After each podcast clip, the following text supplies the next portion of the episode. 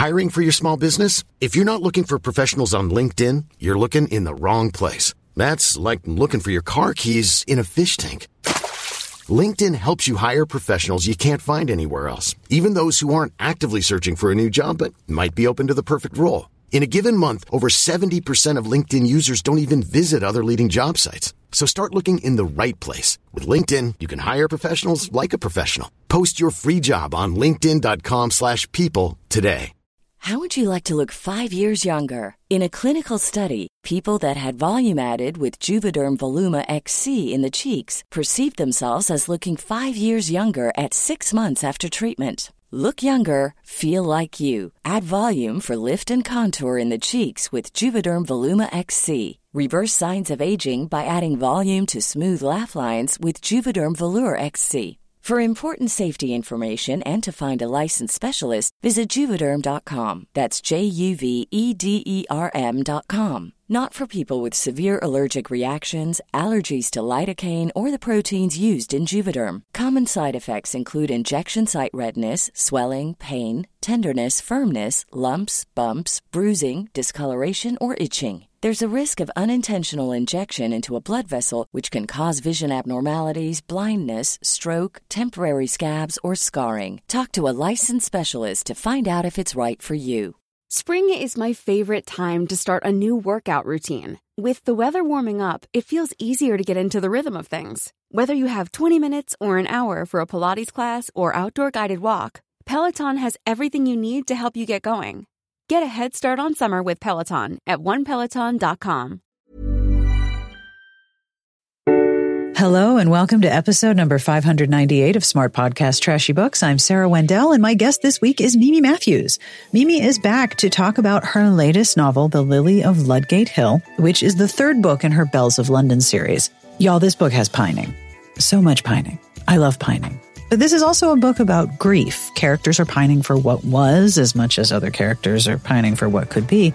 So we are going to talk about grief and loss and hope and adapting to massive upheaval and about the Gilded Age television show. So if you've been watching that, I would love to hear from you. I do want to make it clear we are talking about grief and disordered eating. We talk about diet culture in the 90s and the 2000s. And we also talk about the death of Mimi's father, which inspired parts of Lily. I want to say a very big hello and thank you to the Patreon community. And I have a compliment this week to Barbara J. There is a poem in every language that references how warm, hilarious, and extremely clever you are. And there's even one that talks about your really great taste in all forms of baked goods. If you have supported the show with a monthly pledge of any amount, thank you. The Patreon community keeps me going, makes sure that every episode has a transcript hand compiled by a garlic knitter. Hi, garlic knitter. And you're keeping me going. So thank you very, very much for that. We also have a lot of nifty benefits for the Patreon, including bonus episodes, a truly warm and welcoming Discord community, except when we talk about how cold it is. It's not so warm there, but we are warm. And we would love to have you join us. You can go to patreon.com slash smartbitches. Monthly pledges start at $1 a month, and it would be lovely to have you join us. If you like finding out about romances on sale and about romance new releases, you will want to listen to this spot real quick. Support for this episode comes from Red Feather Romance, your romance BFF. I love that tagline. Red Feather Romance gives readers a personalized and affordable selection of romance ebooks spanning all the romance subgenres delivered to your email inbox every day. Red Feather Romance looks through hundreds of romance ebooks a week to find and deliver the best new releases and hidden gems. You will get an email every day with romance ebooks picked just for you. They will always have your favorite genre, your favorite trope, or your favorite author, and the service is and always will be free of charge. You know the type of romances you like to read. Well, you can let Red Feather Romance help you find your next one. Can't decide what to read next? Well, Red Feather Romance is here to help with unlimited happily ever afters delivered to your inbox. You like friends to lovers? Or enemies to lovers? Or friends to enemies to lovers? Love triangles? Secret billionaires? No matter your favorite trope, they have got you covered. You can get hand-picked romance ebook recommendations every morning and you will never be lost again. Sign up for the Red Feather Romance newsletter for free today at redfeatherromance.com slash SBTB to start receiving free and discounted romance ebooks that are sure to keep you up all night long. That's redfeatherromance.com slash SBTB. The link will also be in the show notes and on the entry at Smart Bitches, but you can go there right now, redfeatherromance.com slash SBTB. Visit Red Feather Romance, your romance BFF. All right, are you ready? Let's do this podcast episode. Also, I apologize for my voice. I have had the worst cold. It was so bad. I took like 19 COVID tests because I was convinced that I had COVID again. No, I just had a bad cold, which is something I haven't experienced since like 2020. So apologies for my voice in this intro and outro. On with the podcast. Hi, everybody. I'm Mimi Matthews. I write historical romance. Um, it's set mostly in the Victorian era. I also write nonfiction history books for Pen and Sword, a publisher in England, and I write articles on all aspects of 19th century history. Basically, if it's about the 19th century, I'm commenting on it somewhere in some in some publication. Which is really interesting because if you think about it, the um, the extremely rigid moral code and expectations of behavior you can see some of that showing up now that has a lot in common with the expectations of social performance of of like devotion. Oh you can see all gosh. that coming up now, and it's like, wait, no, we we did this. We, we we've done this rules. Let's yeah. do something else. yeah, it, it's it's strange, isn't it?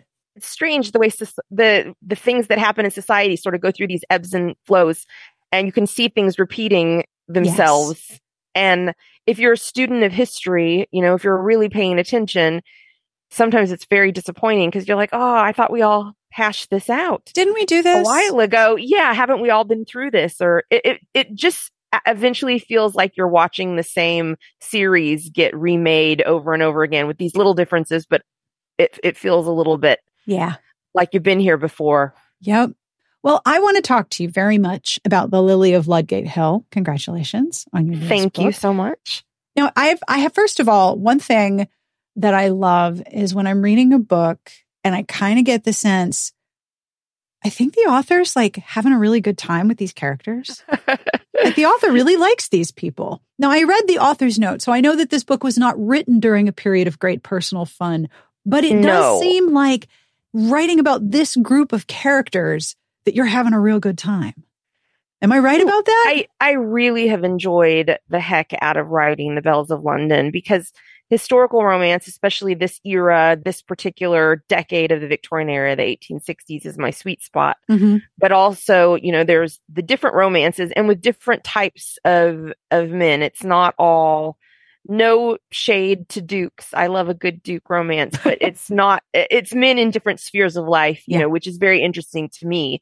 Um, and it's also friendships, horses, fashion.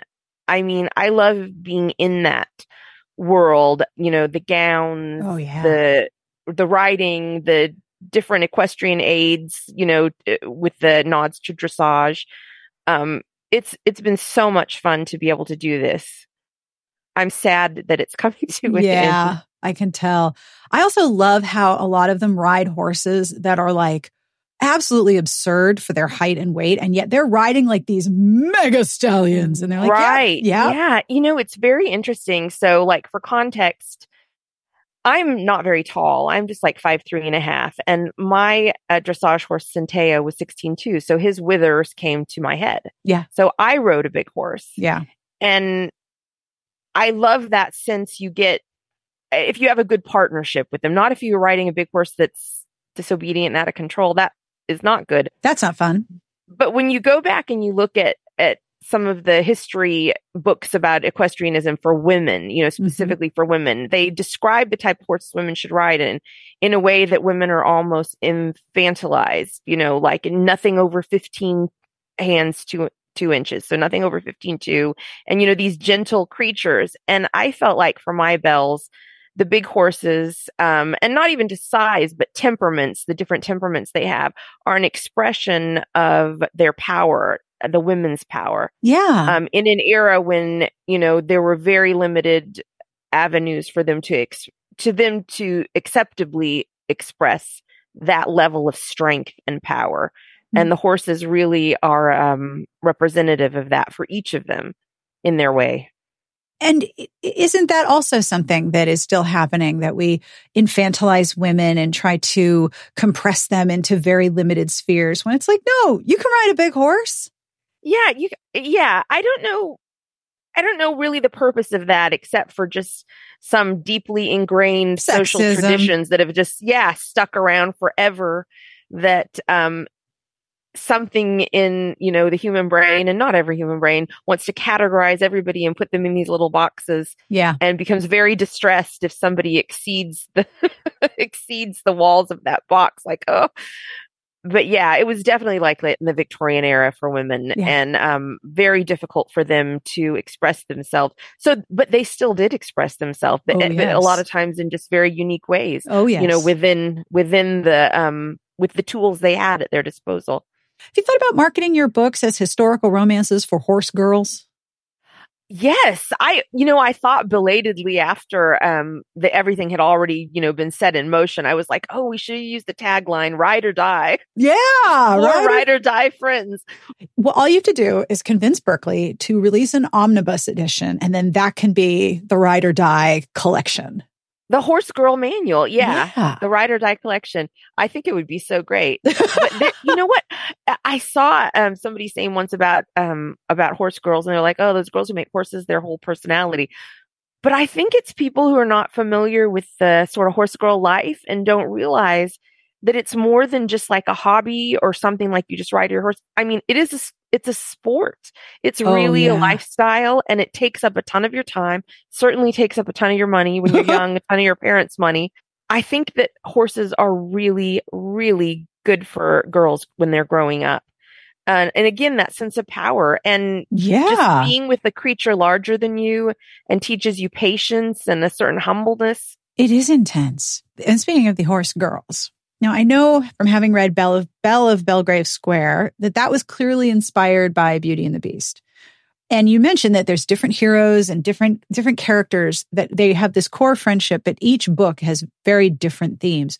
What were some of your inspirations and influences for Lily? For Lily, I feel like it, it didn't have it didn't draw as much directly from uh, for Belle it was definitely a lot of Victorian sensation novels mm-hmm. and uh, Beauty and the Beast or Wilkie Collins, The Woman in White and Lady Audley's Secret, things like that. But um, for Lily, I didn't have as much direct inspiration, but I can certainly, I certainly had feelings that I, uh, were generated from stories like Jane Austen's Persuasion. Yes, and I noticed um, that one. From, yeah, Far from the Madding Crowd. Yep. By um, Thomas Hardy. You know, just the idea of this sort of strong, solid, steadfast hero who is pining for this heroine or waiting, you know, not even so much pining, but waiting and there to be of service. I especially think of that with Gabriel Oak in Far from the Madding Crowd. You know, he, he says at one point to, um, Bathsheba, the heroine, I'll do one, I'm going to quote this really badly, but I'll do one thing in life and one thing certain, and that is love you and long for you and keep wanting you until I die. And I think that's one of the most romantic lines. I know Austin Roses that does roses has a actually has a rose called Gabriel Oak. That's one of their most beautiful roses. They name them after they name different roses after different characters, but they have like they're one of those mo- most popular roses is the Gabriel Oak rose. At any rate, I'm a big Gabriel Oak fan, but I liked the idea of that and also growth um, meeting someone when you're young and it's not necessarily a soulmate or this is my one true love or anything like that. But meeting somebody who you're meant for, but you meet them a little bit too soon. You're immature. Yes. Um, the timing's not right. No. And for Anne and Hart, it was definitely really about that journey. And also layered into that is Anne taking on this role. Anne has a very, very strong mother, a lot in the model of Queen Victoria, very strong mother the destabilizing effect for Anne of seeing a mother that's who is that much a pillar of strength brought low by grief. Yeah. And what that does after losing your other parent to see that your remaining parent is has has cracked like that. Mm-hmm. And children becoming the caregiver. This isn't a direct thing that's happened to me in my life, but it to an extent it has. I really feel that now of after losing my dad. Um, you know, because my mom is very strong um, woman, very strong mother, and seeing that and you really feel like the ground underneath you is is not stable anymore. A, a romance with heart, you know, what what that can look like and what kind of maturity there is yeah. in in adapting to all that change. Um, so it was all those things I was sort of thinking about in my head um, at the same time as I was as I was writing it. Um, but yeah. One thing I really liked about both stories is that in Belle of Belgrave Square and Lily of Ludgate Hill, both Belle and and Anne, who they are trying to move on from their families to form a family of their own. Yes. And they want to leave their families because yes. they are grown and they would like to have their own lives. But of course, there are very many reasons why they can't just be like, well, mom and dad, got an apartment, moving out. Gotta go. Gotta yeah. go. It's been great, but I'm gonna take my stuff and I'm gonna move out. I'm gonna live on my exactly. own. Like and that's not, not happening. That is yeah. not happening. And with Belle of Belgrave Square, her parents were just dreadful. Like they were just awful and wanted her to be their caregiver, caregiver in a way. And so her wanting to escape, you know, had a little bit more urgency to it in the sense that they were making some bad health decisions on her behalf. Yes, they were making really, some really dreadful oh, decisions oh, on her behalf. Yeah. Yeah. And based truly in Victorian history. Yes. So over dramatic and melodramatic. And I wanted it to have that feel a little bit because I really wanted to to have that feeling of a Victorian sensation novel. But that stuff was really happening. Yeah. Now, I don't like to do spoilers for books that people who probably are listening have not read yet. But to me, it seemed like one of the major themes in this book was pining, but lots yes. of different kinds of pining. And I have to say, on a very selfish level, thank you. I love pining. It is probably my favorite romance motif because it is all of this internal emotional tension of yes. really being into somebody, but choosing not to act on it for capital R reasons. And sometimes those reasons are external and sometimes they are internal. And when it's really right. good, they are both. But I, I love pining. I love the I love a good piney hero. Give me a nice balsam duke. I'm a big fan. I love pining. so first of all, on behalf of me, thank you for the pining. Oh, great. but one of the things that I realized as I was reading this there's lots of different pining in among the characters in this book. There's pining for the future and the possibility of a romance and pining for a future where you can earn your own money or make decisions about your own finances and not have to yeah. rely on an inheritance and pining for independence, both financial and personal. And also pining for the past you know, pining for someone who has died and a life that you thought you were going to have that you can't let go of not having. So the yeah. future pining and the past pining made such an interesting contrast for me because they're both like completely normal human things to do. But if you're pining for the past and you can't move on, you get you're stuck. Stuck. Yeah. There was so much of the Victorian era in this period that was like that, stuck. Yes. Sort of, I guess they would say preserved in aspic, where it's just set. Yes. We're doing the same things all the time. We have a queen in perpetual mourning. So I definitely did want to convey that and what it takes to become unstuck. Yeah. And I am, um, and some of that models for me too, that sense of when there is enormous change, you know, mm-hmm. in the mm-hmm. world, in your life, mm-hmm. a loss, you know, something like losing a parent, especially. Part of the thing that sticks you is this sorrow, this, this depression or this sorrow. And you're so in it that sometimes, you know, all you have is the pining because you can't take the action, can't move past it. And part of that is you're not, it takes a while to be ready to move past it. Well, Anne's had a lot of years. Um, and she's also sort of with Hart you know she she doesn't really trust him. And i know for some people would be like well he was so good in in the present of the story why didn't she just forgive him? But when somebody lets you down during the crisis of your life um again no spoilers but just in the past when something happens with somebody p- at a pivotal point it is very hard. you have to see visible, tangible proof that they have changed to trust them again, especially if in order to to go forward in that direction, it means, you know, you feel you might be abandoning somebody else who you I'm Sandra, and I'm just the professional your small business was looking for. But you didn't hire me because you didn't use LinkedIn jobs. LinkedIn has professionals you can't find anywhere else, including those who aren't actively looking for a new job but might be open to the perfect role, like me. In a given month, over 70% of LinkedIn users don't visit other leading job sites. So if you're not looking on LinkedIn, you'll miss out on great candidates like Sandra. Start hiring professionals like a professional. Post your free job on linkedin.com/people today. If you're looking for plump lips that last, you need to know about Juvederm lip fillers. With Juvederm Volbella XC and Juvederm Ultra XC, your lip look, whether it's subtle or bold, can last up to one full year with optimal treatment and no additional maintenance. Find a licensed specialist and see if it's right for you at juvederm.com today. That's J U V E D E R M.com. Add fullness to lips in adults over 21 with Juvederm Volbella XC or Juvederm Ultra XC. Do not use if you have severe allergies or a history of severe allergic reactions, or if you're allergic to lidocaine or the proteins used in Juvederm. Tell your doctor if you have a history of scarring or taking medicines that decrease the body's immune response or that can prolong bleeding. Common side effects include injection site redness, swelling, pain, tenderness, firmness, lumps, bumps, bruising, discoloration, or itching. As with all fillers, there's a rare risk of unintentional injection into a blood vessel, which can cause vision abnormalities, blindness, stroke, temporary scabs, or scarring. For full important safety information, visit juvederm.com. owe a loyalty to Yeah. or you who who has been your sort of companion on this road as you're going through but yeah i felt like definitely um the pining was a lot for all of those things What- you know the other part of them being stuck is in this world in mayfair i think it mentions in the story i say it mentions like i'm not the one who wrote it some narrative Some rando or it was written, my I book. think it says that, uh, that part of being stuck is being in this sort of rarefied air of Mayfair. Yeah. In this part of London. Yeah.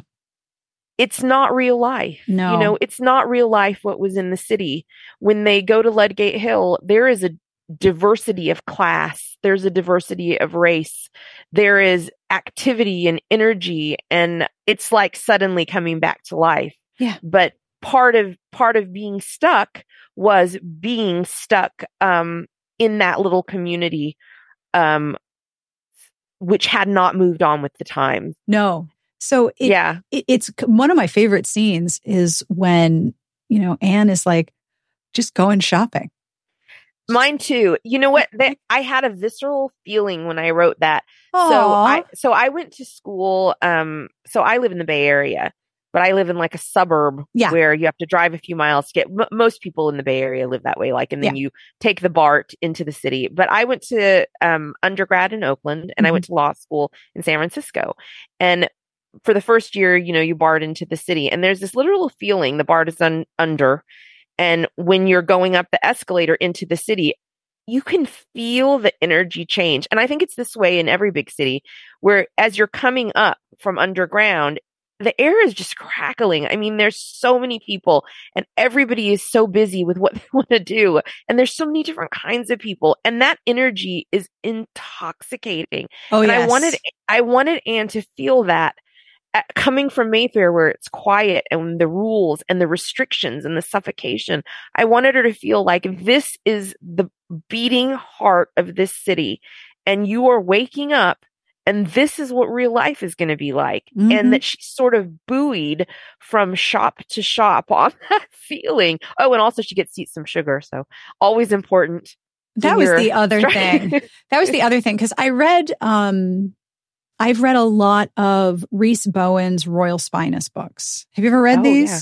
I haven't, but I'm familiar. I'm familiar with. So with one them. of the conceits of this book is that um, the heroine is like, I don't know, 36th, 37th in line for the throne under Victoria, but she's a, a lady and her brother has inherited and they have this drafty, terrible home and her brother's sister, his bro- her brother's wife, her sister-in-law wants to manage her and like control her and she's really not interested. And so eventually she ends up being summoned to the palace when she's in London by the queen because the queen wants her to investigate some problem that she can't do officially. It's all very back channel. But one of the things that I rem- is so mem- memorable to me is that she's having tea with queen and she's starving. She has no money. She might be titled, but she's got bupkis.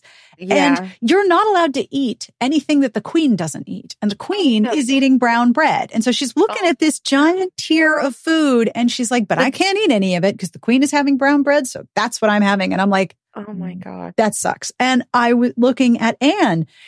Anne is restricted in what she eats by her mother's expectations of austerity. And, you know, your food must be as lacking in joy as my life right now. Well, her mom is from a different era. And Yes. her mom, I have a little bit more sympathy for her mom. She's taken such rigid control of the, the only thing she can. Yes. And one of those things is her body. Yes. And it's sort a of like, very common start to Um, eating disorders in yes. any era. Yes, I've experienced this myself. Uh, when I was young, of during times of intense stress, I would be like logging. This is a very 1990s kid thing, right? you know, all this obsession with food and calorie counting. It was the most toxic diet culture in the 90s when I came of age. Yes. Oh my God. The 90s and then the 2000s, where you had to have a specialty wax to wear the, The jeans because the rise was this tall. I wore those jeans, Sarah, and I remember just like the diets I would be on, always, literally always on a diet. starving, starving. And, And don't eat. Have a glass of water. I have a box of old journals in the attic, and I was Oh, thinking of shredding them because I thought to myself, on one hand, oh, this will be great for the kids when my my niece when she grows up, and I thought, no. no, it's all just today. I looked fat. Today, you know, I weighed this. It was a very toxic time. hmm looking back at some of the images too on magazines of that time, if you ever look back and you just think this was so patently unhealthy. Yeah, not are you healthy? Are you strong? Are you eating when you're hungry? No. But deprivation, yeah. you know, make yourself small. I think as a woman today, looking back, that's what I think. It was make yourself small and frail. It was like the the blowback to the 70s and 80s advancement of women being in career places where you could go into a business and you would see women in the workplace and you would see women moving into In the power. executive The big shoulder pads, Yes. women looking powerful. Yeah. But you had to conform to this deeply narrow definition of yeah, it was a way of appearance. controlling women. It Absolutely was a way it of controlling is. women. and teaching us to control ourselves. And when you apply Yeah. that to to grief, like I can't control anything that is happening to me right now, but I can control this. I think on you know on one hand I see that that's a way of getting through it. Mhm. Um to micromanage parts of your life. When my dad died, my god, I mean it was literally like in Lily, I have to be honest. So he had battled many health things as he got older. He was Mhm. my stepdad, but I call him my dad. He was a dad to me in every way. And they told us he was he was in hospice at home and they told us he had 2 weeks and we were devastated to think he only had 2 weeks. And the next day he died. Oh no. And we had in our heads that we had two weeks and we were still trying to wrap our heads around that. and And the next morning, 24 he was- hours. he was gone. And after that, the sense of being so lost and we had to, you know, and plus, you know, figuring everything out, you know, because my dad, my dad was like our, um, bookkeeper. so I would be like, every day we're just going to do one hard thing yeah. and two not so difficult things. And we're going to incrementally get through these things. And then every day we're going to walk on this treadmill because we have to do something Yes. to get some of this emotion out, to Yes. get some of this anguish out. But I think you have to micromanage in the beginning. But Anne's mom has, it's all she's doing. You know what I mean? And which is sort of understandable in an era when a lot of your identity came from your husband, her position came from her husband, the bulk of her wealth. she also had a lot of social power and a lot of social Yes. control. Like she was a very powerful woman in society and she took Yes. all of that social power and turned it on herself and Anne.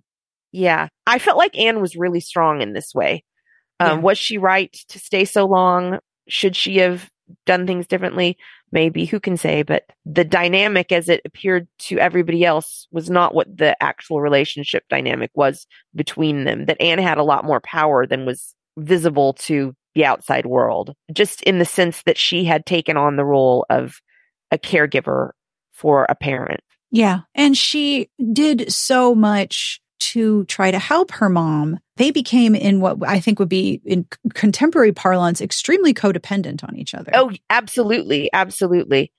And so not the most healthy thing, especially when it goes on past the initial period of mourning, which at that time would have been for a widow 2 years. Which is astonishing if you think about it. Like you have to cut yourself off you have to like not go out into society when really part of what might make you feel better is to be around people. To be among people. Yeah. Yes, for healing, definitely. One thing I did like, and this was actually a reader who pointed this out to me, being in mourning was good in, in a way because it was a signal to people around you, strangers, be gentle with me. Yeah. I've had a loss. And Yes. I thought, gosh, I, I love that because one of the things with when you're in the direct aftermath of a loss and you have to go back out in the world, you literally feel like you have no skin. Losing my dad at Christmas, um, December 23rd of this year will be two years.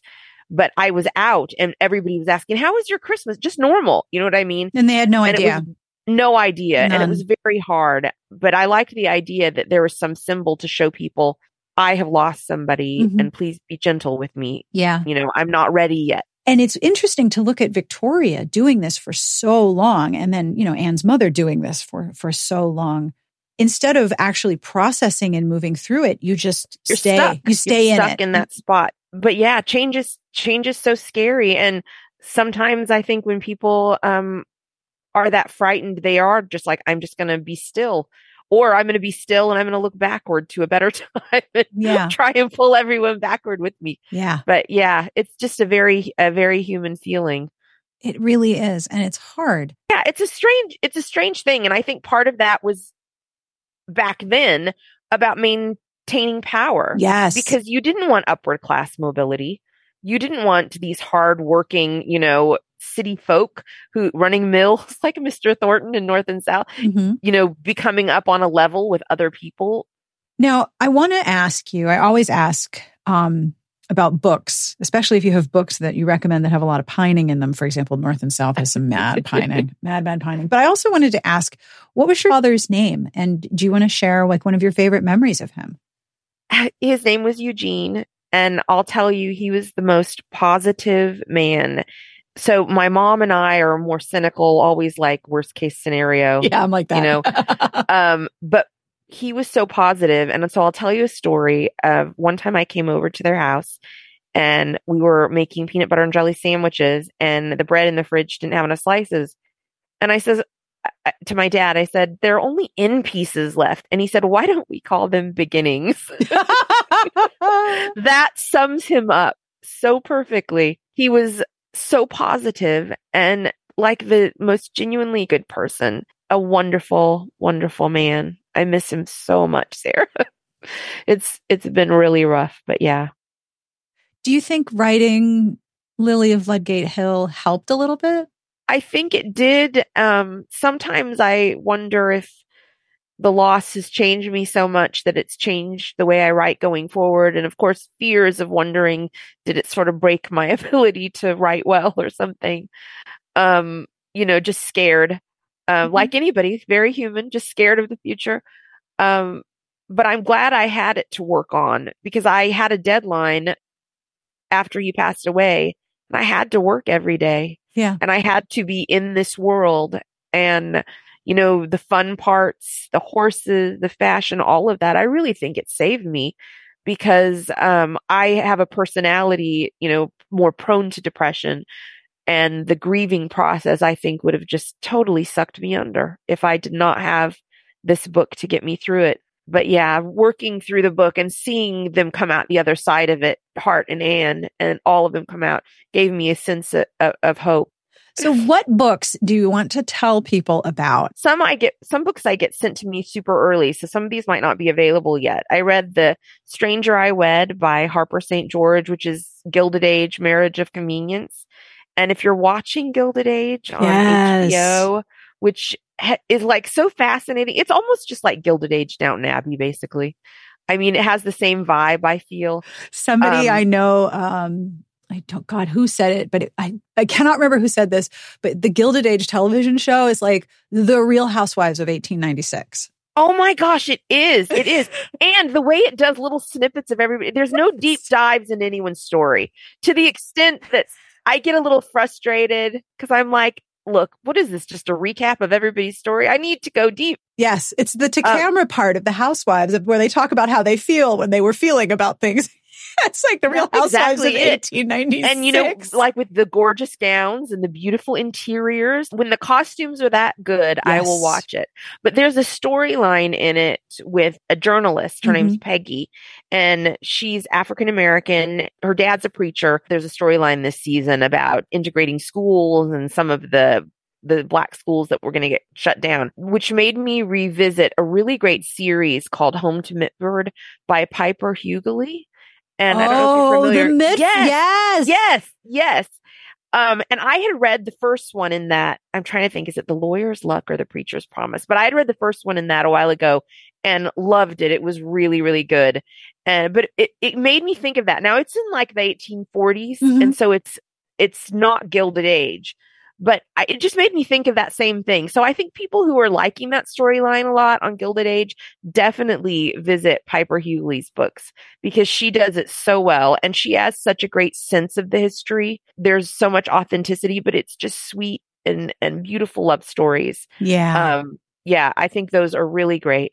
The other thing, well, this isn't a romance, but I'm starting Yellowface, which I'm a little bit nervous about. I'm also late to the party. Everybody else has already read it but I'm sort of a little hesitant just because it's about the publishing industry. Yeah. Even though I, I guess I'm in the publishing industry to an extent as a writer, I always am on the periphery because I don't want to know too much about how the sausage is made. No. And anytime there's drama, I just think to myself, I don't look, my life is fraught enough, my personal life. so I just don't need it. I love a story with an unreliable narrator that's like a hook for me.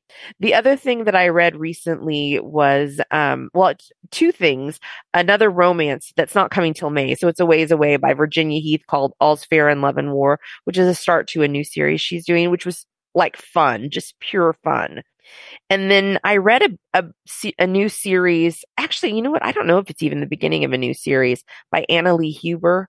And it's called Sisters of Fortune. And it's a, based on these real life sisters who sailed on the Titanic. The tension was like, it was intense. it was really intense. And all the different stories of the people on the ship. But yeah, it, it's something that I thought was just spectacular. My gosh, humans are resilient. There's really? so much, yes. so much of this history. You just think, God, how did we get through these things? How did people get through? Yeah. Somehow. Yeah. Well, I think that one of the reasons is that there are enough people who are pining for happiness and want to make that happen as opposed to yes. wanting control or wanting to go back in time or wanting to reclaim power that they feel they used to have. Some yeah. people are just it's really like sort of this yearning. Yes, yearning. yearning. for their happily ever after. Yeah. Yearning for some the next wonderful thing, yeah, you know? That's very true. Where can people find you if you wish to be found? Well, my author website, mimimatthews.com, uh, has links to um, my face author Facebook page and Instagram. Um, I'm also on Twitter. I refuse to call it anything but Twitter. Thank you so much for doing this, uh, especially when you're not feeling well. I oh, really appreciate so it. having me. And I've always loved talking to you. Oh, anytime. It's really lovely to catch up with you. And thank you for sharing your father with us. Oh, thank you for listening.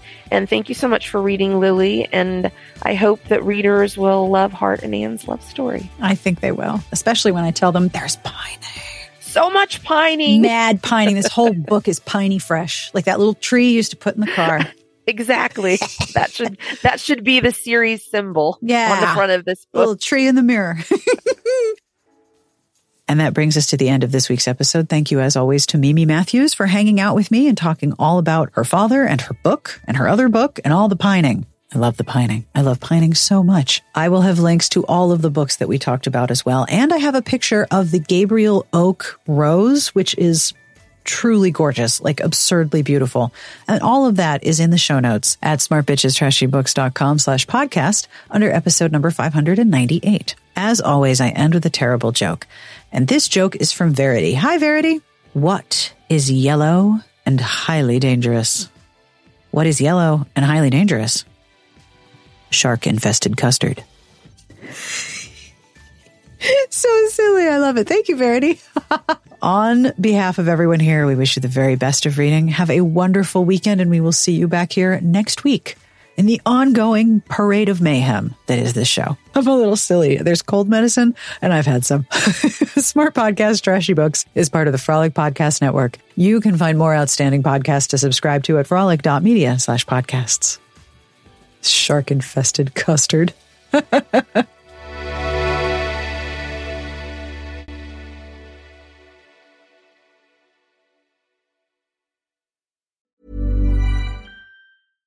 How would you like to look five years younger? In a clinical study, people that had volume added with Juvederm Voluma XC in the cheeks perceived themselves as looking five years younger at six months after treatment. Look younger, feel like you. Add volume for lift and contour in the cheeks with Juvederm Voluma XC. Reverse signs of aging by adding volume to smooth laugh lines with Juvederm Vollure XC. For important safety information and to find a licensed specialist, visit juvederm.com. That's J U V E D E R M.com. Not for people with severe allergic reactions, allergies to lidocaine, or the proteins used in Juvederm. Common side effects include injection site redness, swelling, pain, tenderness, firmness, lumps, bumps, bruising, discoloration, or itching. There's a risk of unintentional injection into a blood vessel, which can cause vision abnormalities, blindness, stroke, temporary scabs, or scarring. Talk to a licensed specialist to find out if it's right for you. When you make decisions for your company, you look for the no brainers. And if you have a lot of mailing to do, stamps.com is the ultimate no brainer. It streamlines your processes to make your business more efficient, which makes you less busy. Mail checks, invoices, legal documents, and everything you need to keep your business running with Stamps.com. Seamlessly connect with every major marketplace and shopping cart. Schedule package pickups and see your cheapest and fastest shipping options from different carriers. With rates up to 89% off USPS and UPS rates. And with the Stamps.com mobile app, you can take care of mailing and shipping wherever you are. Make the same no-brainer decision as over 1 million other businesses with stamps.com. Sign up with code program for a 4-week trial plus free postage and a free digital scale. No long-term commitments or contracts. That's stamps.com. Code program.